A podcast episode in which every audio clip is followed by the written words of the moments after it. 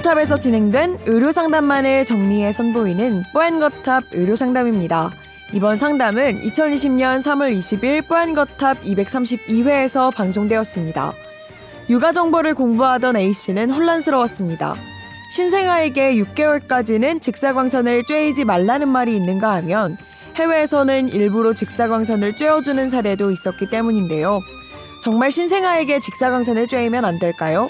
또 햇빛이 아기에게 미치는 영향은 무엇일까요? 궁금했던 이야기를 뿌안거탑에서 짚어봅니다. 뿌안거탑에 사연을 보내주세요. 건강 상담해 드립니다. sbs 보이스뉴스 골뱅이 gmail.com 팟캐스트 설명글에서 메일 주소를 복사해 붙여 넣으시면 더욱 편하게 사연을 보내실 수 있습니다.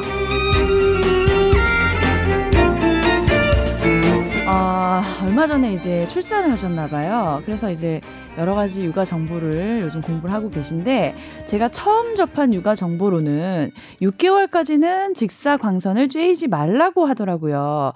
그런데 언뜻 생각하기에도 너무 어린 나이에 직사광선을 쬐서 왠지 뭔가 이런 DNA 변이가 오면 나이 들수록 그, 그런 부분에 이제 변이가 누적이 될 테니까 뭐 피부암 같은 것도 뭐 걱정이 되고 해서 어쨌든 직사광선을 아기에게 쬐이지 않고 실내에서 반사광 정도만 쬐고 있다고 합니다.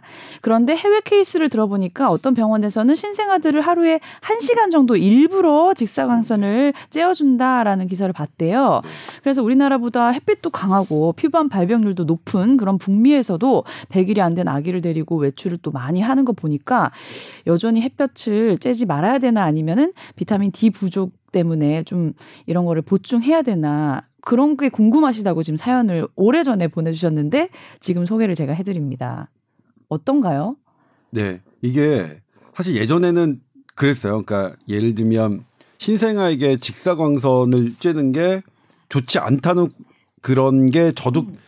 예전에 제가 학생 때 소아과를 배울 때는 그런 얘기가 있었는데 네. 그게 조금 많이 바뀌었어요. 어, 바뀌었어요. 네. 왜냐면 이제 그때 했던 연구 결과의 근거 수준과 음. 지금은 또 많이 달라졌으니까. 네.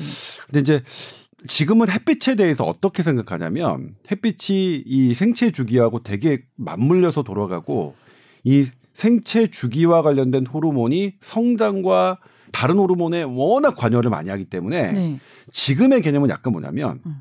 자연광을 차단하진 말자. 네. 어쨌든 간에 빛을. 네. 어? 근데 다만 이제 애들은 직사광선이라는 것은 강력한 에너지가 있어서 피부 손상이 있을 수 있잖아요. 네. 그리고 이 피부 손상의 보호막이 애들은 더 없기 때문에. 음. 그러니까 이 빛이 자연 빛이 중요한 것을 것이 더 확대되면서 우리가 이제 알게 되면서 그런 것들이 조금 수그러들긴 하는데 하지만 조심해야 될 건 여전히 남아 있죠. 그렇게 생각하시면 될 것 같아요. 그러니까 아이에게 햇빛을 그 일부러 그 하는 거는 그렇거든요. 두 가지 이유가 있는데 이제 그런 빛이 주는 생체 주기에 미치는 영향 이게 낮에도 세로토닌에 영향을 주고 비타민 D에 영향을 주지만 밤에도 역시 성장을 촉진하고 모든 모든 호르몬에 관여하는 멜라토닌에도 영향을 주기 때문에 이런 것들이 벌어지고 있거든요.